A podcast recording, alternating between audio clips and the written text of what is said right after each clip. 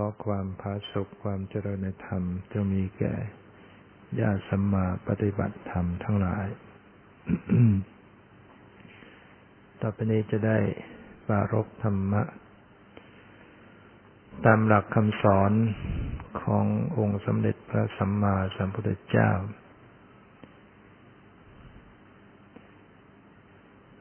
การประพฤติปฏิบัติ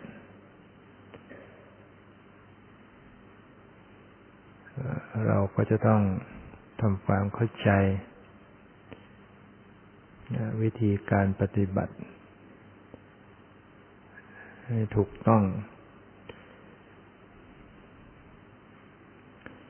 เมื่อเราเข้าใจถูกต้อง แล้วก็เพียรพยายามประพฤติปฏิบัติไป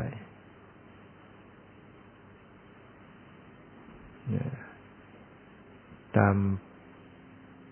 ลำพังความเข้าใจอย่างเดียว แต่ไม่เพียรประพฤติปฏิบัติ มันก็ประสบความสำเร็จไม่ได้หรือเรามีความเพียร มีความเพียรมาก แต่ปฏิบัติไม่ถูกต้อง มันก็ประสบความสำเร็จไม่ได้ เช่นเดียวกัน ฉะนั้นต้อง พยายามทำความเข้าใจถึงหลักการวิธีการประพฤติปฏิบัติ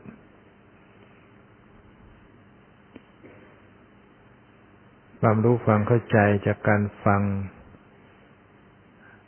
ก็เป็นระดับปัญญาระดับหนึ่ง แต่ว่า มันก็เป็นเพียง สัญญาคือความจำเข้าใจแบบฟัง แบบเข้าใจแบบ จดจำเอาเราต้องไปลงมือประพฤติปฏิบัติ ให้เกิดความเข้าใจที่เรียกว่ารู้จัก เกิดการรู้จักขึ้น เมื่อรู้จักมากขึ้นมากขึ้น มันก็จะรู้แจ้ง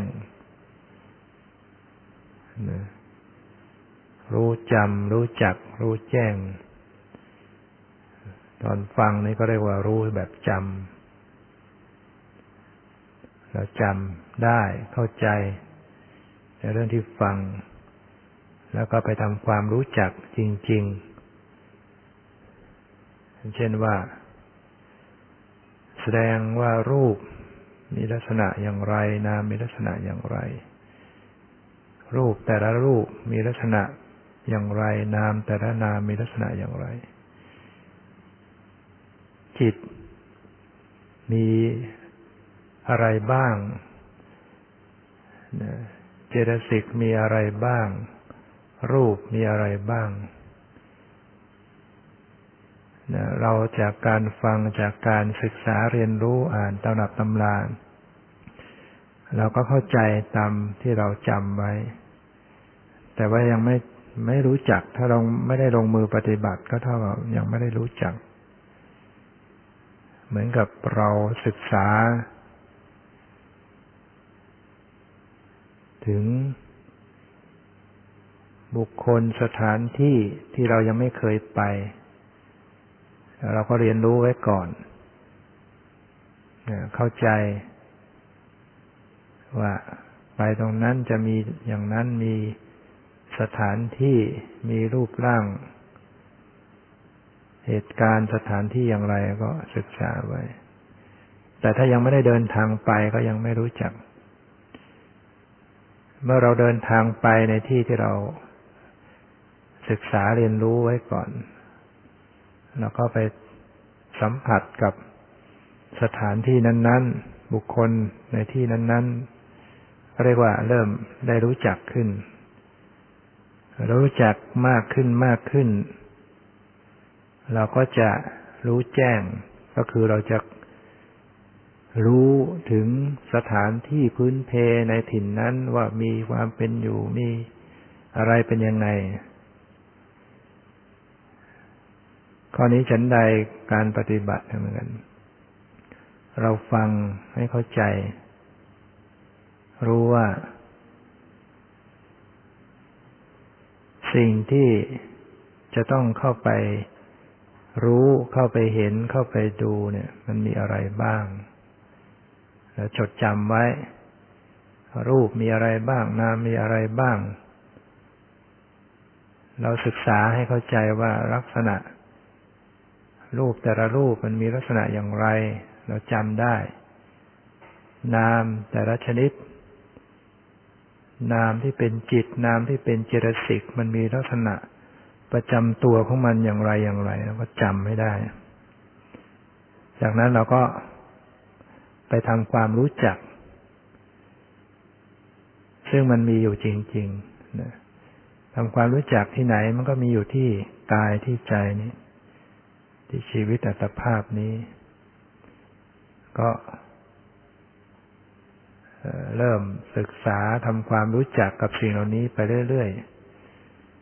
ๆ ก็จะรู้มากขึ้น เห็นมากขึ้นว่า เออ มันมีจริง ที่พระพุทธเจ้าแสดงไว้ เมื่อรู้จักมากขึ้นมากขึ้น มันก็จะรู้แจ้งขึ้นเอง คือรู้ตามความเป็นจริงของสิ่งธรรมชาติเหล่านี้ว่ามันมีสภาพอย่างไร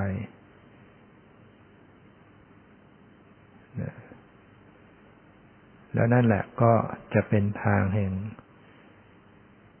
เป้าหมายเข้าถึงจุดถึงเป้าหมาย เป้าหมายของการศึกษาประพฤติปฏิบัติก็เพื่อจะ ทำลายกิเลส หรือว่าเข้าถึง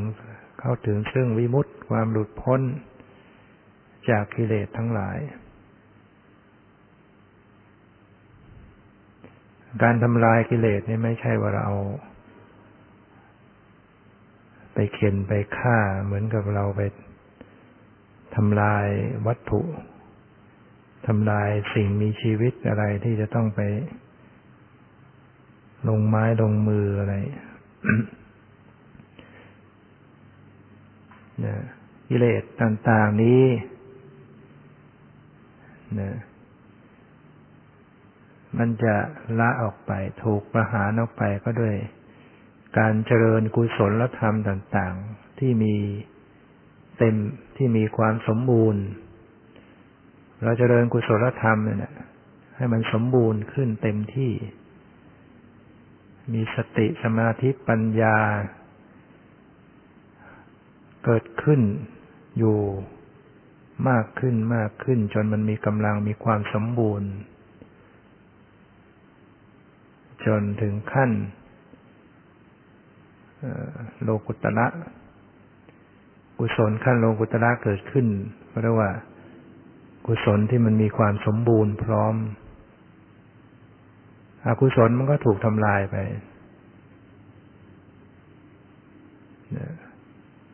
กิเลสมันถูกทำลาย ไม่ใช่กุศลมันไป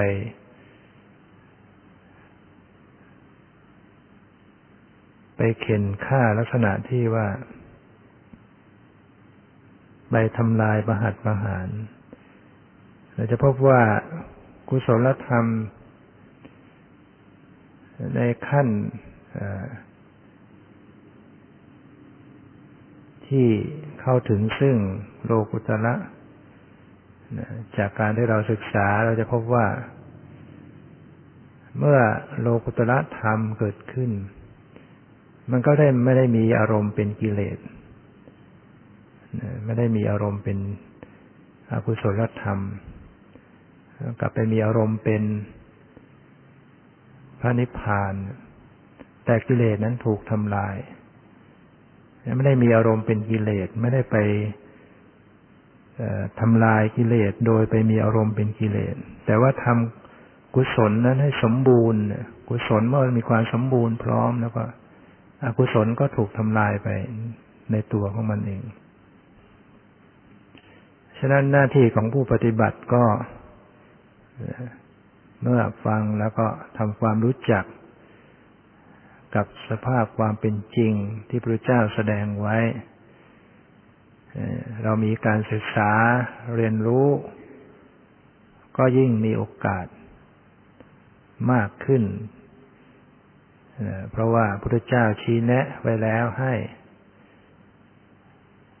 ให้เราได้เกิดการได้สังเกตขึ้นบางอย่างเนี่ยถ้าไม่มีการชี้แนะไว้บางทีเราก็มองข้ามไปหมดไม่เห็น เหมือนกับพระพุทธเจ้ามาให้ข้อสังเกตไว้ บอกไว้ ว่ามันมีอะไรอะไรบ้าง แล้วก็ เราก็เกิดการได้เห็นได้รู้ตามที่พระพุทธเจ้าแสดงไว้ การลงมือประพฤติปฏิบัติก็คือการไปทำความรู้จัก รู้จักดูซิว่ามันมีจริงไหมที่พระองค์แสดงไว้ ขณะ รูปนามเกิดขึ้นก็รู้ คือรู้เนี่ยไม่ใช่รู้เพื่อไปทำอะไรกับเขา รู้โดยไม่ได้ไปกดข่มไปทำลายลักษณะที่ไปตัดไปรอนแบบ เหมือนเราไปทำลายวัตถุสิ่งของอะไรไม่ใช่ ให้ระลึกรู้เมื่อสิ่งเรา จะเป็นกุศลธรรมอกุศลธรรมที่เกิดขึ้นก็ระลึกรู้ไป รู้ไป รู้ไป รู้ไป พยายามรู้อยู่เรื่อยไม่ต้องไป ไม่ต้องไป มี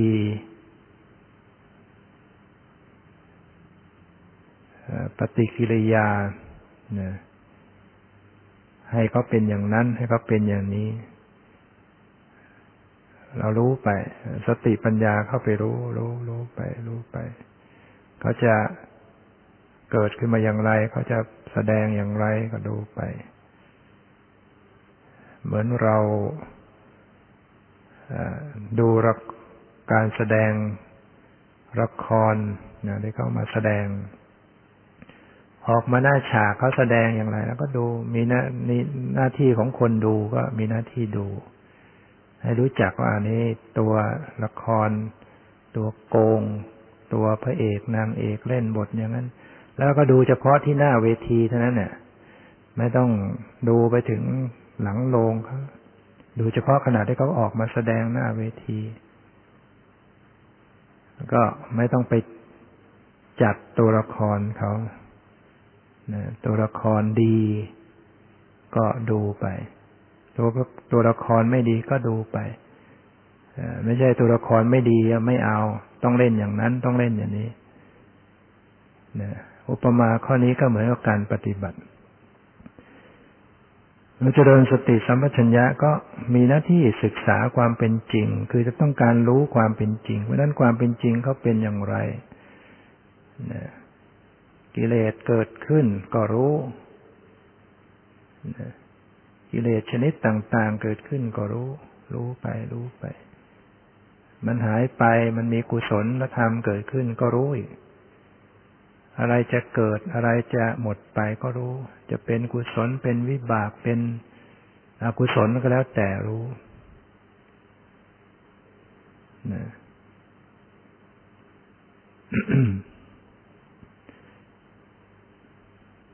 เมื่อได้เจริญสติเข้าไปรู้อย่างนี้ก็จะพบว่า ความเป็นจริงมันเป็นอย่างไร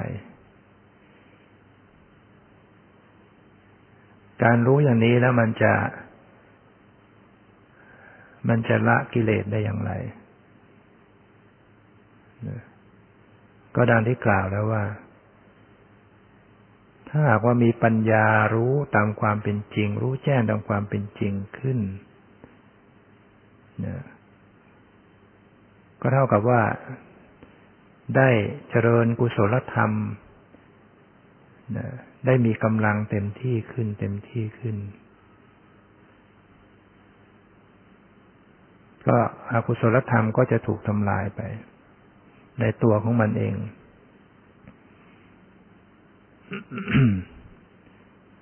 นี่เป็นหลักของการเจริญวิปัสสนา การเจริญวิปัสสนานั้นมีหน้าที่คือมีสติ เจริญสติเข้าไปรู้กับ รูปนามที่กำลังปรากฏ ไม่ได้ไม่มีหน้าที่ไปจัดแจงให้เขาเป็นอย่างนั้นเป็นอย่างนี้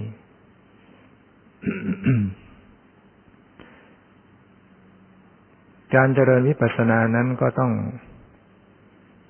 มีอารมณ์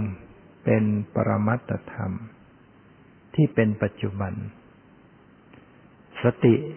จะต้องระลึกรู้ที่ปรมัต ที่เป็นปัจจุบัน อันนี้เป็นหลักการนะที่ต้องถือหลักตามนี้ไว้พระพุทธเจ้าแสดงไว้วิปัสสนานั้นต้องมีอารมณ์เป็นปรมัตคือรูปนามที่เป็นปัจจุบัน รูปนามที่เป็นปัจจุบัน คือรูปนามที่กำลังปรากฏรูป แต่ละรูปนามแต่ละนามนี้ มันมีความเป็นปัจจุบันชั่วนิดเดียวแวบเดียวเท่านั้นเองเกิดขึ้นตั้งอยู่เนี่ย มันแล้วก็ดับไปเนี่ยมัน มันนิดเดียว รูปแต่ละรูปนามแต่ละนามเนี่ย เราจะพบถ้าเราจากการศึกษาว่ารูปหรือนามจิต หรือรูปก็ตามนี้ มีอุปาทะเกิดขึ้นทีติตั้งอยู่พังคะดับไปนี่มันเร็วมากนะพอดับไปแล้วมันก็มีรูปใหม่นามใหม่ เกิดสืบต่อแล้วก็ดับไป เกิดสืบต่อแล้วก็ดับไป ความถี่ของมันเรียกว่าสันตติเนี่ย การเกิดขึ้นสืบต่อเนี่ยมันถี่มาก มันถี่มากจน เราเกิดความสำคัญมั่นหมายว่ามันเป็นอันเดียวกัน เมื่อเห็นเป็นอันหนึ่งอันเป็นอันเดียวกันมันก็ยึดไว้ว่าสิ่งเหล่านี้เป็นของเที่ยง เป็นตัวเป็นตนขึ้นมา เห็นเป็นของเที่ยง เป็นตัวเราเป็นตัวตนขึ้น ก็เนื่องจากว่า ไม่ได้ไปประจักษ์ความเป็นจริง ความเป็นจริงนั้นมันไม่ได้ของเที่ยง มันเกิดแล้วดับไป แล้วเกิดทำไมแล้วก็ดับไป อยู่อย่างนี้นะไม่ได้ตั้งอยู่เลย ไม่ได้ตั้งอยู่ถาวรอะไรเลยเกิดดับชั่วเสี้ยวของวินาทีอยู่ทุกขณะทีนี้ถ้าหากว่าเกิด เราจเจริญสติสมัชัญญะที่ฝึกขึ้นเรื่อยๆ จนมันมีความชำนาญขึ้น มันก็จะไปจับ จับถึงความขาดช่วงขาดตอนของมันได้ ว่ารูปแต่ละรูปนามแต่ละนามเนี่ยมันมันไม่ใช่ติดกันเป็นพืช มันไม่ใช่คงที่มันไม่ใช่ตั้งอยู่ตลอดไป มันมีความหมด ไป เกิดแล้วก็หมดไป ดับไป เกิดดับนั่นเองไม่เห็นความเกิดดับของรูป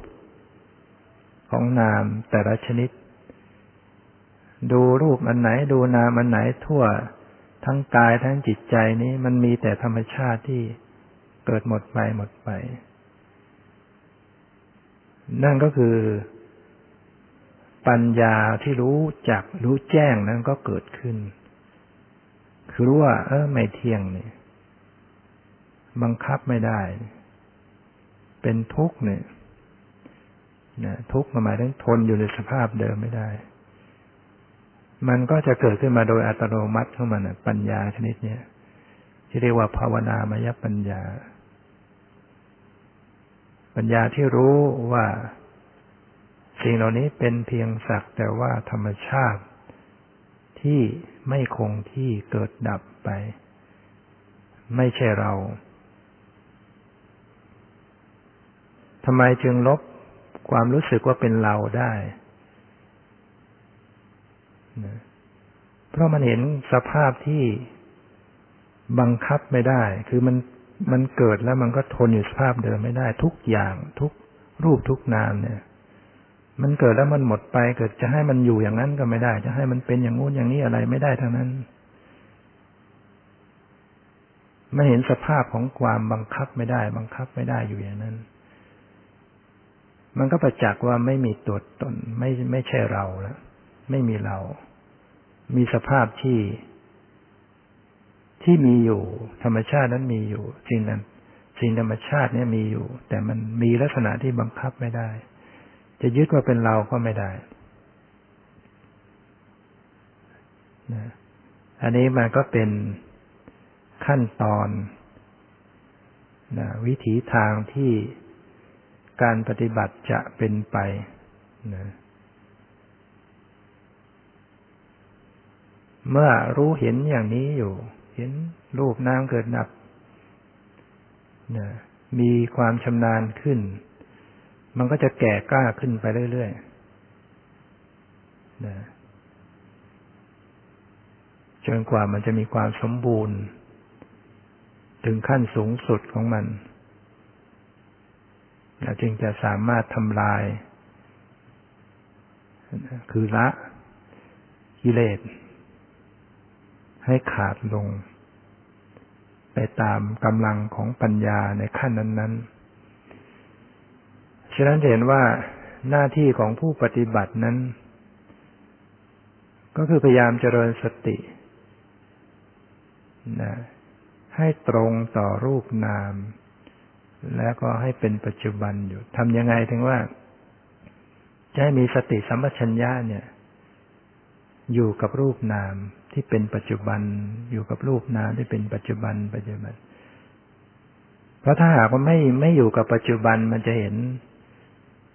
มันจะเห็นความเกิดดับไม่ได้นะ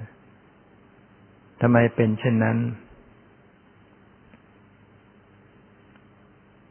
เพราะว่า ความเป็นจริงเนี่ยมันมันเกิดดับ ชั่วแวบเดียวแวบเดียวอยู่ ถ้าหากว่าสติไม่ดำรงอยู่กับปัจจุบันอยู่ ปัจจุบันอยู่ มันจะไม่เห็นรูปนามที่เกิดต่อต่อต่อต่อกันมา เหมือนว่าสติระลึกรู้รูปอันที่หนึ่งเนี่ย แล้วรูปอันที่หนึ่งดับไป แต่จิต ก็ตามคิดถึงรูปหรือนามที่มันดับไปแล้ว โดยใส่ความหมายหรือใส่ สมมติบัญญัติชื่อลงไปก็แล้วแต่ ซึ่งรูปหรือนามันนั้นหมดไปแล้ว หมดสภาพไปแล้ว แต่ไม่ระลึกรู้ปัจจุบันคือรูปใหม่นามใหม่ที่เกิดต่อ จิตมันก็จะตกไปสู่บัญญัติ ไปสู่อดีต อนาคต ซึ่งก็จะไปสู่บัญญัติ ไปสู่ความหมายไปสู่ รูปร่างสันฐาน ไปสู่ชื่อภาษาใช่นว่าระลึกรู้รูปอะไรสักรูปหนึ่งนามอะไรสักนามหนึ่งแล้วก็ไปวิจารณ์กับสิ่งเหล่านั้นอยู่นะไปวิตกวิจารณ์กับสิ่งเหล่านั้น นี่มันอะไรเป็นยังไงมันต้องเป็น นั่นคือการที่จิตตกไปสู่บัญญัตินะรูปใหม่น้ำใหม่ ซึ่งมันเกิดต่อต่อต่อต่อกันอยู่ ก็จะไม่รู้ เมื่อไม่รู้ มันก็ไม่เห็นความเกิดดับนะไม่เห็นความเกิดดับที่ที่มีรูปมีนามที่มันเกิดต่อต่อหมัด เกิดแล้วหมดไป เกิดแล้วหมดไป มันจะเห็นไม่ได้ถ้าหากว่าสติไม่ไม่ดำรงอยู่กับปัจจุบันอยู่ ฉะนั้นพระพุทธเจ้าจึงแสดงหลักของวิปัสสนาไว้ ให้กำหนดให้ตรงต่อปรมัตคือรูปนาม แล้วก็ให้เป็นปัจจุบันเจริญวิปัสสนาเนี่ยต้องมีสติระลึกที่รูปนามที่เป็นปัจจุบันอยู่อย่าเผลอไปตามอดีตอนาคต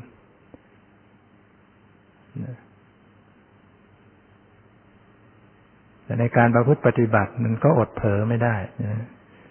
ที่เรายังฝึกอยู่เนี่ย มันก็คอยจะเผลอไปเป็นอดีตอนาคต คอยจะไปสู่ความหมายไปสู่ชื่อภาษารูปร่างสันตัก็ต้องรู้จัก ไม่หลงอารมณ์นะนะไม่หลงอารมณ์ คือไม่หลงอารมณ์ที่มันเป็นบัญญัตินั้น รู้ว่า มันไม่ใช่ทาง ไม่ใช่อารมณ์ที่ที่เป็นปรมัตไม่หลงก็คือรู้จัก ละบัญญัตินั้นมาสู่ปรมัตได้สัมโมหะสัมปชัญญะคือการไม่หลงอารมณ์ ไม่หลง ในขณะที่เผลอไปสู่บัญญัติ ก็รู้ว่า นี่มันเป็นบัญญัติแล้วกลับมาสู่ปรมัต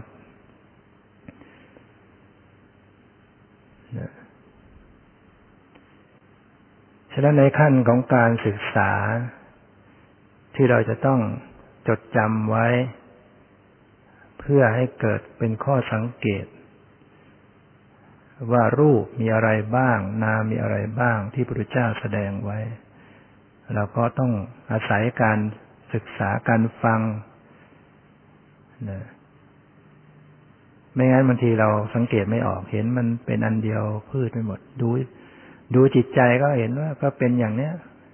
มีแต่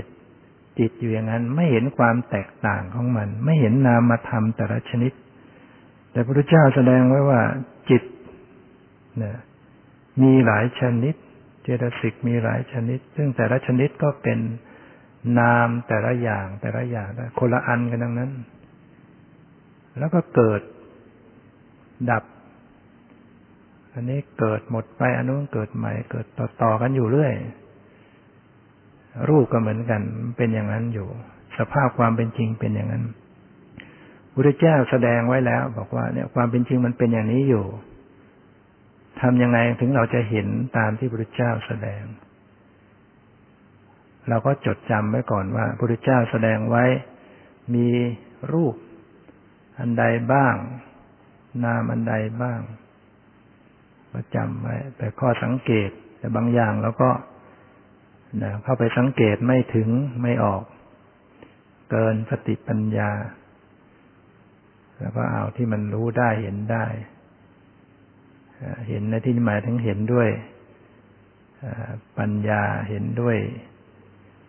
ทางใจนะไม่ใช่เอาตาเนื้อไปดูเราศึกษาว่าอ๋อพุทธเจ้าแสดงไว้ว่า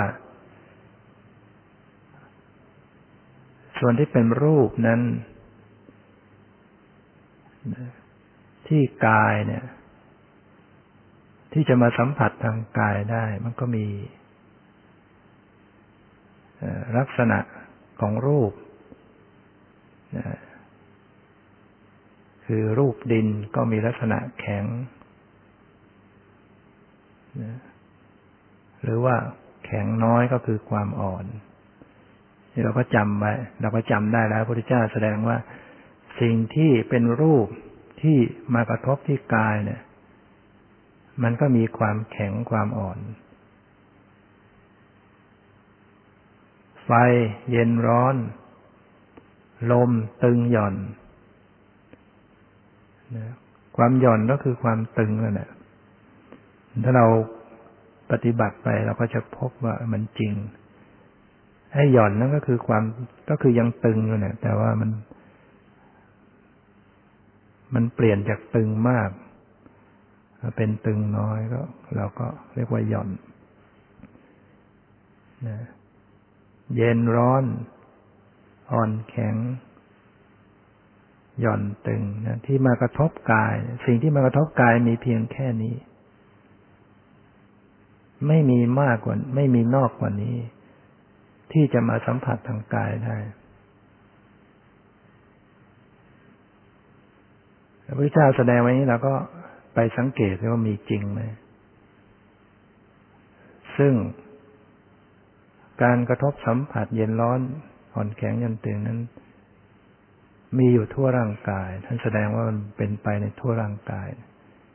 เดี๋ยวที่ศีรษะที่ใบหน้าที่ปากที่ขาที่แขนที่ท้องที่ทุกส่วนร่างกายเนี่ยพิสูจน์เข้าไปรู้จักที่มีจริงไหม ตึงที่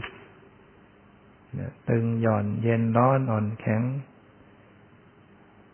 ซึ่งมันมันก็จะเกิดขึ้น สลับสับเปลี่ยนนั้นมันอยู่ อย่างตึงที่ขากับตึงที่แขน แข็งที่ขาอะไรเนี่ย มันคนละรูปนะเย็นที่แขนกับเย็นที่มือ เย็นที่ข้อศอกเนี่ย ถึงจะแขนเดียวกัน มันก็คนละรูปลมพัดมากระทบที่แขนเนี่ย ถ้าไม่สังเกตแล้วก็ดูเหมือนเป็นพืชไม่หมดเลย เย็นพร้อมกันไปหมดเลย เย็น แล้วถ้าสังเกตดีจะพบว่า มันไม่พร้อมกัน การสัมผัสความรู้สึกสัมผัสรูปเย็นร้อนหนอนแข็งยันตึงเนี่ย มันจะเป็นเพียงจุดเล็ก ๆ เท่านั้นไม่ใช่มันกระทบ ไม่ใช่ว่ามันทั้งผืนนะเพราะรูป รูปแต่ละรูปเนี่ย มันมันเล็กนะมันเล็ก ฉะนั้นมันก็มันที่เราพบว่ามันเป็นพืชนั้นเพราะว่ามันมาก อย่างความเย็นเนี่ยมากระทบที่แขนเนี่ย ที่เรารู้สึกว่ามันเย็นทั้งแขนเนี่ย มันมีมากด้วยกัน ความเย็นกระทบเป็นจุดจุดจุดจุดจุดต่อต่อต่อต่อกันไปเนี่ย แต่ไม่พร้อมกันเนี่ย เมื่อมันกระทบมาก ความไวของมันทำให้ เรามีความรู้สึกว่ามันเป็นผืนไม่หมด มันพร้อมกันหมด นี่ถ้าหากว่าเข้าไปสังเกตมีความละเอียดจากการฝึกสติที่มีความคมขึ้น มันจะพบความไม่พร้อมกันแหละแต่อาจจะไม่พบทุกรูป แต่จะพบความไม่พร้อมกัน ไม่ใช่อันเดียวกัน เย็นที่ข้อมือกับที่แขนที่ข้อศอกจะพบความต่างขนาด อันนี้ที่จะนำไปให้เห็นความเกิดดับของมันนะเพียงรูปนะ เพราะนั้นยิ่งดูไปทั่วร่างกายเนี่ยเพราะจะพบมากนะจะพบรูปที่กระทบเนี่ย มีมากนะเย็นร้อนอ่อนแข็งหย่อนตึง แม้ว่าจะเป็นรูปชนิดเดียวกัน แต่มันก็โคระอันกันนะนี่คือของจริงคือปรมัตธรรมแต่นี้ว่าถ้าหากว่า ไอ้สภาพเย็นร้อนหนอนแข็งหย่อนตึงเนี่ยมันมี มันมันแรง มันหนักไป มันก็เกิดเป็นเป็นทุกขเวทนาขึ้น ให้เรารู้สึกปวดเมื่อยเจ็บให้ปวดเมื่อยเจ็บเนี่ยที่ไปรู้สึก มันก็คือไปรู้สึกความเย็นร้อนอ่อนแข็งนั่นแหละ ถ้าหากว่าเราศึกษาสังเกตให้ดี ความรู้สึกปวดเจ็บเมื่อยนะก็คือไปรู้ความเย็นร้อนอ่อนแข็งเย็นตึงที่มันมันหนักมันมากเกินไปก็เลยรู้สึกว่าไม่ไม่สบายกายเราบอกไม่สบายกายก็ดูมันไม่สบายคือไม่สบายอะไร มันแข็งเกินไปอย่างที่เรานั่งนาน รู้สึกว่าก้นขากระทบความแข็งมากๆ ก็รู้สึกไม่สบาย หรือมันร้อนขึ้นมา หรือมันตึงขึ้นมา มันตึงมากก็รู้สึกไม่สบาย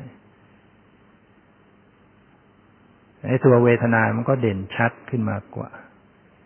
รู้สึกไม่สบายกาย อันนี้ก็เป็นของจริงอีกชนิดหนึ่งเวทนานี้เป็น เป็นส่วนของนามธรรม เป็นตัวเข้าไปรับรู้ความเย็นร้อนอ่อนแข็งย่อนตึงนั่นแหละแต่มันไปรับรู้ด้วยการสวยอารมณ์ให้รู้สึกไม่สบายแต่นี้ถ้ามันไปรู้สึก รับเย็นร้อนอ่อนแข็งย่อนตึงที่พอเหมาะพอดี แล้วก็รู้สึกสบาย แต่ในความสบายนั้นมันก็ก็ ก็คือสภาพที่ไปรู้เย็นร้อนอ่อนแข็งยนตึงนั่นแหละนะเรียกว่ามันรู้ความตึงน้อย แล้วก็บอกว่ามันสุขนะแต่ที่จริงมันก็คือยังยังเสวยความตึงนั่นเนี่ยก็คือสภาพทุกข์อยู่ดีเนี่ยแข็งแต่มันน้อย อันนี้ก็คือรู้สึกเป็นเวทนาเกิดขึ้นนั้นเวทนาที่ทางกาย ท่านยิงจัดไว้มีสองเวทนา คือสุขเวทนากับทุกขเวทนา สบายกับไม่สบาย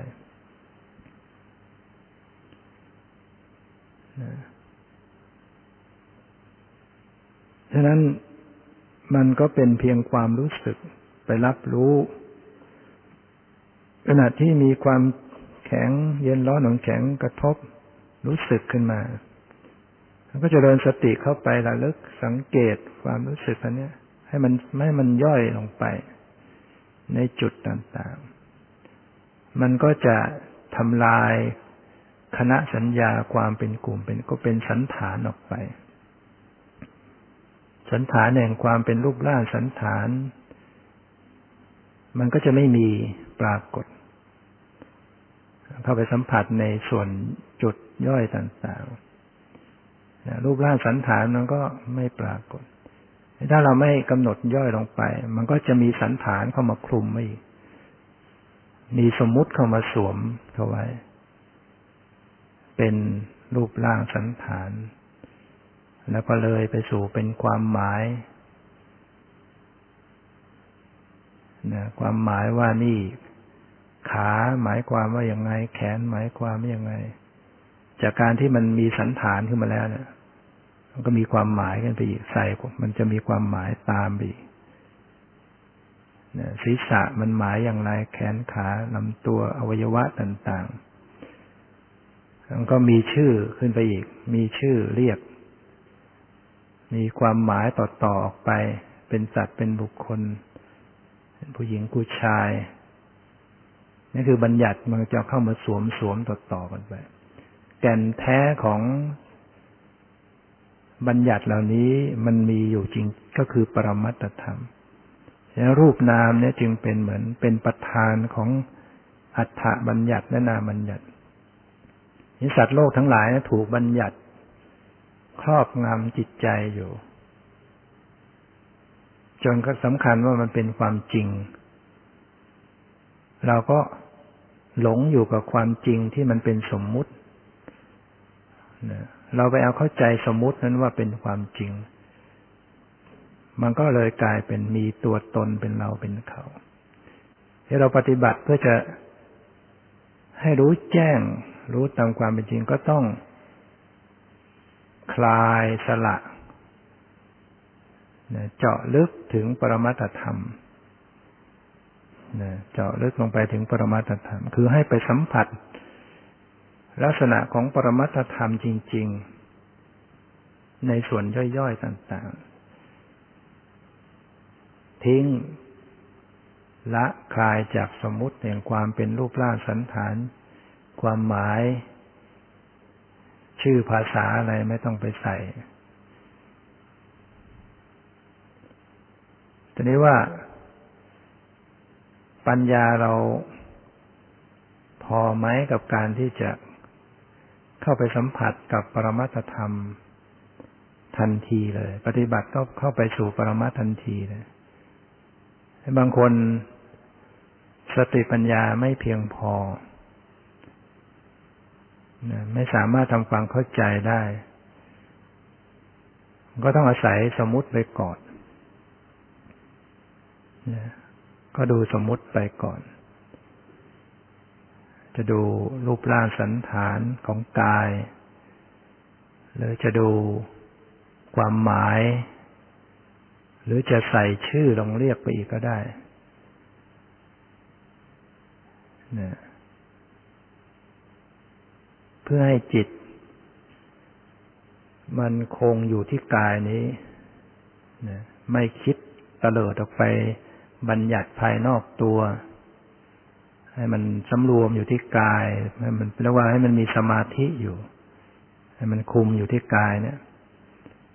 จะดูในส่วนของลมหายใจลมเข้าลมออกนี่จิตไม่ยอมอยู่กับลมหายใจก็ต้องใส่ความหมายลงไป ดูความหมายของมันว่า เอานี่ลมเข้านะ นี่ลมออก พียงแค่รู้ว่าเข้าว่าออกนี่ก็เป็นความหมายนะเข้ายาวออกยาว เข้าสั้นออกนี่ก็เป็นความหมายเป็นบัญญัติอารมณ์บางคนดูแค่ลมหายใจไปอย่างนี้ยัง ก็ยังไม่ค่อยอยู่ ก็ต้องใส่บัญญัติโดยการเรียกชื่อลงไปอีกว่าอาพุทโธ พุทโธ พุทโธลงไป ธรรมโมสังโฆหรือจะเรียกอย่างอื่นอะไรก็ได้แต่นี่ก็คือใส่บัญญัติลงไปอีก เพื่อให้จิตมันเกาะอยู่กับลมหายใจ แต่มันยังไม่เข้าถึงปรมัตยังเป็นบัญญัติอยู่ หรือบางคนก็ดูลมหายใจที่โพรงจมูกไม่ถนัดก็มาดูที่หน้าท้องบางคนดูท้อง มันพองมันยุบ มันโป่งมันแฟบ ดูแค่นั้นก็ยังไม่ค่อยอยู่ ก็ต้องเรียกชื่อไปอีก เรียกชื่อว่าพอง เรียกชื่อว่ายุบ พองหนอยุบหนอนี่คือใส่ชื่อลงไป ตัวแกนในจริง ๆนะก็คือความตึงความหย่อนนั่นเอง ที่พองที่ยุบนั่นเนี่ยตัวปรมัตจริง ๆ ก็คือมันตึง มันตึงมันหย่อนนะ แต่ว่า ไอ้พองยุบเนี่ยมันเป็นสันฐานมาแล้ว มันเป็นความหมายมาด้วย ความหมายว่ามันพองมันยุบ บางคนก็เห็นสันฐานคือเห็นท้องพองขึ้นมาจริง ๆ ท้องยุบมาจริง ๆโดยที่เราก็เข้าใจว่ามันเป็นความจริง อย่างเราเคยสัมผัสตาเคยสัมผัสว่าเออเวลาหายใจเข้าท้องมันจะโป่งขึ้น หายใจออกท้องมันยุบเวลาเราตาไปสัมผัสเนี่ยเราว่ามันเป็นความจริงที่จริงไอ้ที่เห็นจริงแล้วมันมันจริงโดยสมมุตินะเป็นความจริงโดยสมมุติอยู่ มันเป็นรูปร่างสันฐานให้รูปร่างสันฐานนั้นเป็นสมมุติอยู่แล้ว แม้หลับตาความจำ สัญญาความจำก็จำได้ว่าเอาท้องมันพองไปนี้มันยุบไปนี้ หรือบางคนไม่เห็นรูปร่าง แต่ว่ามันก็มีความหมายอยู่ความหมายว่ามันพองมันยุบ พองหมายความยังไง ยุบหมายความยังไง แล้วก็เรียกชื่อไปด้วยนี่ก็คือบัญญัตินะปรมัตก็คือความตึงความหย่อน จริงอยู่ในขณะที่ผู้ปฏิบัติไปนั้น ขณะจิตหนึ่งก็จะสัมผัสปรมัตคือเขาไปสัมผัสความตึงความหย่อนนั่นแหละ เพราะถ้าหากว่าไม่สัมผัสปรมัตแล้ว ความหมายรูปร่างสันฐานก็ไม่รู้จะตั้งตรงไหน แต่นี้สัมผัสปรมัตแล้วมันก็ค่อยจะเลยนะสัมผัสความตึงความหย่อนแล้วก็ใส่ความหมายใส่รูปร่างสันฐาน เรียกว่า มันคอยจะมีบัญญัติเข้ามาครอบ หรือเราจะกำหนด ส่วนอื่นก็ตาม แกนในจริง ๆ ซึ่งเป็นปรมัตนั้นเนี่ยมันมีอยู่แล้ว แต่พอมีรูปร่างสันฐานเข้ามาเนี่ยมันจะเข้ามาสวมแล้วบัญญัติเข้ามาสวม เราจะอาศัยไปก่อนนะเพื่อให้จิตเราคุ้นเคยกับกายนี้เป็นสมาธิ แต่ถ้าหากว่าเราไม่ปล่อยไม่ทิ้ง ไม่วางจากความหมายจากรูปร่างสันฐานจากชื่อภาษาทำอย่างนั้น มันก็จะอยู่ประมัดอยู่บัญญัติอยู่อย่างนั้นน่ะ และในสุด บางคนก็อาจจะไปเป็นบัญญัติเต็มตัวนะคือ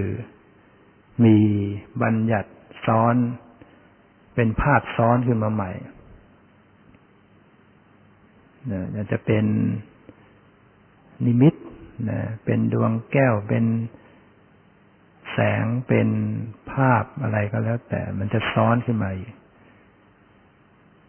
ก็จะไม่ได้สัมผัสความตึงความหย่อนอะไรได้เลย แล้วจิตก็จะตกไปสู่สมาธิคือความสงบ หรือบางคนก็ ไม่เป็นภาพ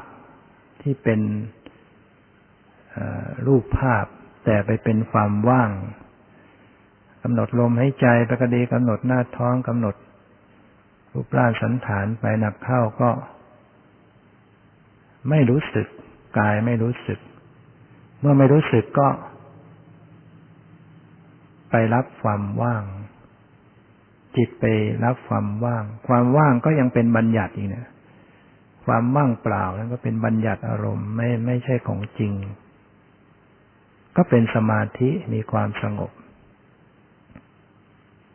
มันก็ไม่ขึ้นมาสู่วิปัสสนาไม่ได้เป็นวิปัสสนาได้ เพราะว่าวิปัสสนานั้นต้องระลึกที่ปรมัตเราต้องต้องจำหลักการไว้ว่า วิปัสสนานั้นต้องกำหนดที่ปรมัต ปรมัตก็คือรูปนาม สิ่งที่มีอยู่จริง ๆ สิ่งที่มันกระทบกายนั้น ก็มีเย็นร้อนอ่อนแข็งหย่อนตึงเท่านั้นที่เป็นนามธรรมก็เป็นความรู้สึก เป็นเวทนา หรือว่ารูปกายประสาทซึ่งอาจเราก็ไม่มีปัญญาที่จะไปสัมผัสถึง ไม่มีสมาธิพอ ก็จับได้เพียงสิ่งที่มากระทบเย็นร้อนอ่อนแข็งยันตึงแล้วความรู้สึก นี่คือของจริงที่มีอยู่ทางกาย รูปร่างสันฐานชื่อความหมายนั้นเป็นบัญญัตินี่เราก็ศึกษาต่อไปว่า แล้วมันมีแค่นี้หรือรูปอะน นามมันมีอะไรบ้าง รูปมันมีอะไรบ้างนะซึ่งรูปที่กายเนี่ย ความจริงมันก็มีมีมากกว่านี้ แต่ว่า สติปัญญาของเรานั้น เข้าไปรับมันไม่พอ ไปรับไม่ถึง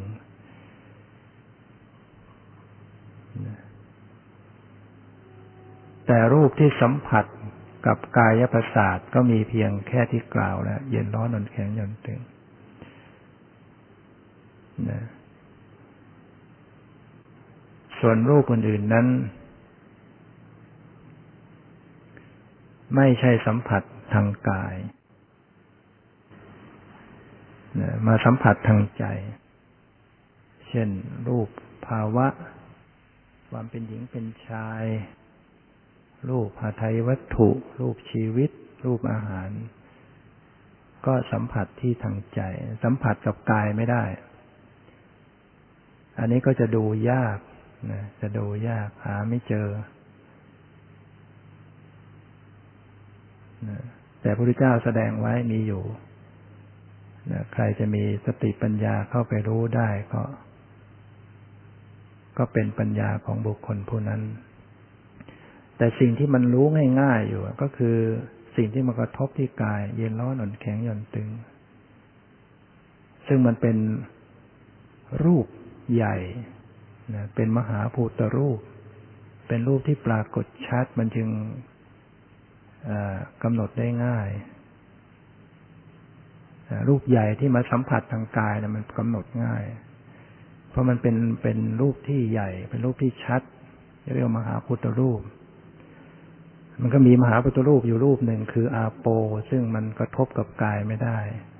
กระทบได้ทางใจ มันก็ทำให้กลายเป็นรู้ยากฉะนั้นในความเย็นร้อนอ่อนแข็งหย่อนตึงเนี่ย มันมันเป็นสิ่งที่กำหนดได้ง่ายนะเราจะกำหนดบัญญัติ รูปร่างสันฐานชื่อความหมายอะไรก็แล้วแต่ เมื่อถึงระดับหนึ่งแล้วก็ต้อง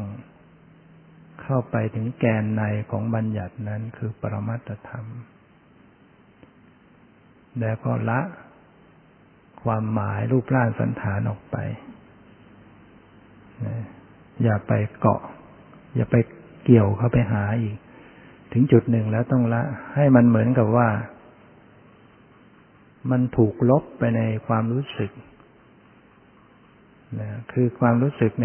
ในขณะที่ปฏิบัติเนี่ย มันไม่มีแห่งความเป็นรูปร่าง มันถูกลบไป บัญญัติอันนี้ถูกลบ ความหมาย ชื่อภาษามันถูกลบ มันก็จะเข้าไปอยู่กับความรู้สึก ความรู้สึกที่เป็นปรมัตความรู้สึกเย็นร้อนหนนแข็งยนตึง มันไม่ใช่รูปร่างสันฐานไม่ใช่ความหมาย ก็ทำให้เห็นความเปลี่ยนแปลงเกิดดับ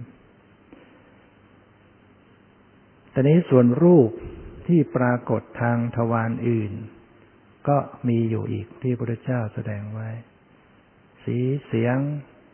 กลิ่นรสก็กระทบไปตามทวารสีกระทบตาเสียงกระทบที่หู ลิ่นกระทบจมูกรสกระทบลิ้น แล้วก็กระทบได้แค่นั้นนะ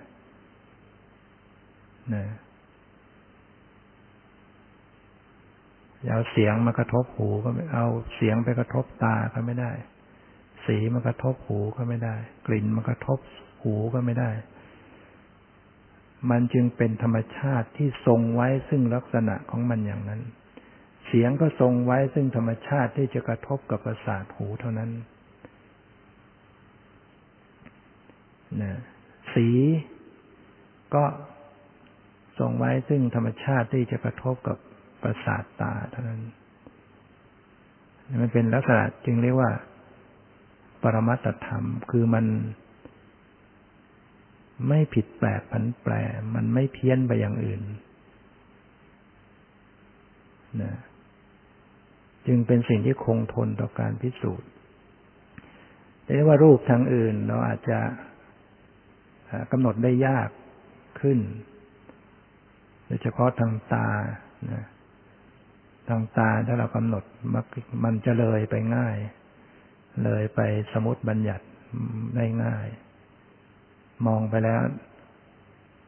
ก็เป็นรูปร่างสันฐานเป็นความหมายไปได้ง่าย แต่ถ้าจะกำหนดทางตาเนี่ย เราก็อาจจะกำหนดมาทางส่วนของนามธรรมคือสภาพเห็นนะอย่าพุ่งไปที่สีที่ที่วัตถุ คือคือสังเกตที่สภาพที่มันรู้ออกไปทำให้ไม่ค่อยเลย มันทำให้ไม่ค่อยเลยไปสู่สมุติบัญญัตินะทางหูก็เหมือนกันเนี่ย นะทางหูก็อาจจะง่ายกว่าทางตา แต่ก็ไม่แน่บางคนอาจจะถนัดกำหนดทางตาถนัดก็ได้ ทางหู ก็สังเกตสภาพได้ยินได้ยินนะถ้าเราพุ่งไปที่เสียงมันมักจะเลยไปสู่ความหมาย เป็นเสียงคนเสียงสัตว์สังเกตสภาพได้ยินได้ยิน มันก็จะทำให้อยู่กับปรมัตได้ดีกว่า ทางจมูกก็ กลิ่นรู้กลิ่นทางลิ้นก็รสรู้รสซึ่งมันก็ไม่ใช่มีอยู่ทุกขณะนะกลิ่นมันก็มีเป็นบางครั้ง บางช่วงรสก็มีเป็นบางครั้ง บางช่วงใช่ไหมนี่ทางตาถ้ามันกำหนดยากมันก็ปิดตาซะบ้าง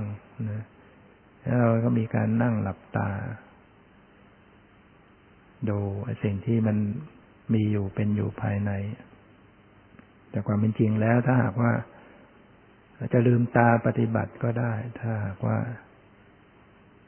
เราจะเก่งขึ้นนะหลับตาลืมตาก็ได้ แต่ถ้าเรายังไม่เก่งแล้วก็หลับตาซะบ้าง ปิดซะบ้าง ปิดการรับรู้ทักทวารลงไปบ้างนะหรือใครจะฝึกให้มันเก่งไป ทั้งลืมตาก็ก็ได้เหมือนกัน ตอนนี้มาพูดถึงทางใจทางมโนทวารซึ่งเป็นส่วนสำคัญนะ ที่ผู้ปฏิบัติจะต้องสัมผัสเข้ามาถึงทางมโนทวารทางจิตใจ ถ้าการปฏิบัติไม่มีการสัมผัสถึงทางมโนทวารแล้วก็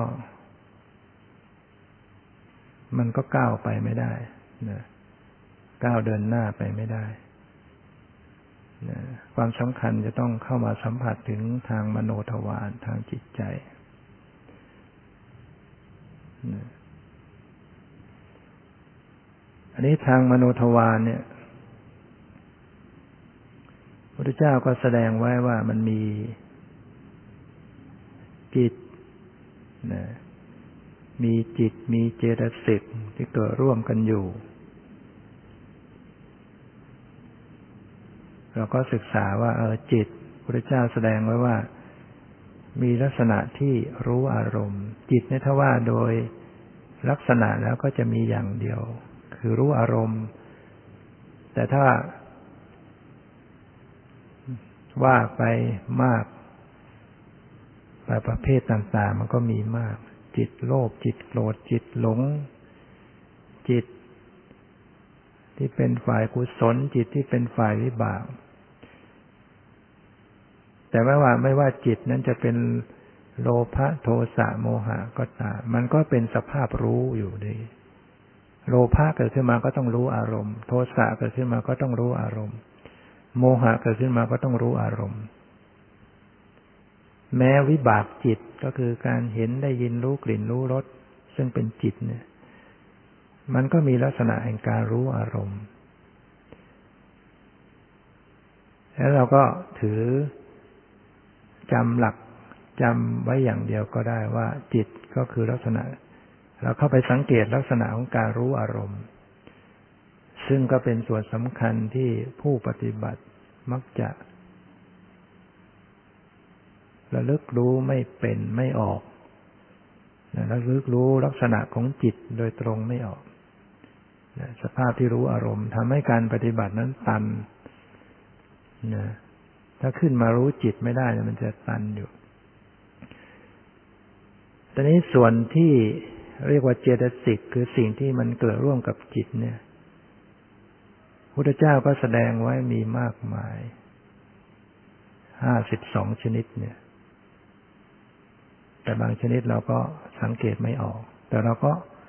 ศึกษาแล้วเราก็จำไว้จะทำให้เราเข้าไปสังเกตได้ออก อย่างฝ่ายอากุศล มันมีอะไรบ้าง ก็มี โมหะ ความหลง โลภะความโลภความโลภก็คือความต้องการติดใจในอารมณ์พอสังเกตไปจะมีไหมสภาพที่มันต้องการติดใจหรือสภาพที่มันหลงอารมณ์ มันเผลอความโกรธประทุษร้ายในอารมณ์ เราก็เราก็ว่าเรารู้จักอันเนี้ยรู้จักก็โกรธไม่รู้จัก แต่ว่าไม่ได้ไปดูลักษณะของมัน คนทุกคนก็รู้ว่าโกรธ แต่ไม่เคยไปสังเกตลักษณะของมัน ก็ไม่ได้ถือว่าปฏิบัติเราปฏิบัติที่ปัสนาเราต้องไปสังเกตลักษณะของของมัน ในขณะที่กำลังเกิดขึ้น ขณะที่ความโกรธเกิดขึ้นก็เข้าไปสังเกตลักษณะของความโกรธที่กำลังปรากฏนั่นแหละเหมือนกับ ตัวละครที่เป็นตัวโกงมันออกมา เราก็ต้องดู เขาแสดงบท ตอนนี้เป็นเป็นฉากของตัวโกงก็ต้องดู แล้วก็จะไปไล่เขาก็ไม่ได้ จะไปห้ามว่าอย่าเล่นแบบนี้นะ ฉันไม่ชอบก็ไม่ได้ ต้องดู การปฏิบัตินี่เหมือนกัน หน้าที่ก็คือต้องดูก็คือศึกษาเข้าไป ไม่มีหน้าที่ไป ไปทำลายเขาในลักษณะอยากเกิดมานะไม่เอา ฉันไม่ต้องการ ไม่มีหน้าที่อย่างนั้นสำหรับการปฏิบัติวิปัสสนาแล้วเกิดมาก็ดูเขาดูให้รู้ลึกซึ้งถึงธาตุแท้ของความโกรธว่าอ๋อมันลักษณะอย่างนี้ มันมันร้อนใจอย่างนี้มันบีบจิตใจ ดูก็ไปอย่างนั้นแหละไม่ต้องไปทำอะไรกับเขา เพียงว่าสังเกตความเปลี่ยนแปลงความเกิดดับของเขาเท่านั้นเนี่ยว่าโกรธนี่มันมันคงที่ไหมมันโกรธตลอดเวลาหรือเปล่า แต่พระพุทธเจ้าแสดงว่านามธรรมแต่ละชนิดนั้นมีความเกิดแล้วก็ดับอย่างรวดเร็ว แต่ทำไมเราเห็นโกรธตลอดเวลา นั่นเพราะว่าสติ ยังไม่มีความคมกล้า ไม่มีความทันต่อ ความโกรธที่มันเกิดสืบต่อสืบต่อสืบต่อกันเนี่ย หรือการที่เรายึดอารมณ์ที่กำหนดความโกรธเนี่ยเราก็ไปยึดความโกรธเนี่ยคือไปไปจ้องมันเกินไป ไปจับมันเกินไปนะศึกษาดูความโกรธก็ดูแค่แค่แตะ แค่รับรู้ การที่เราไปจ้องเกินไป เราก็เลยไม่เห็นความโกรธเกิดดับ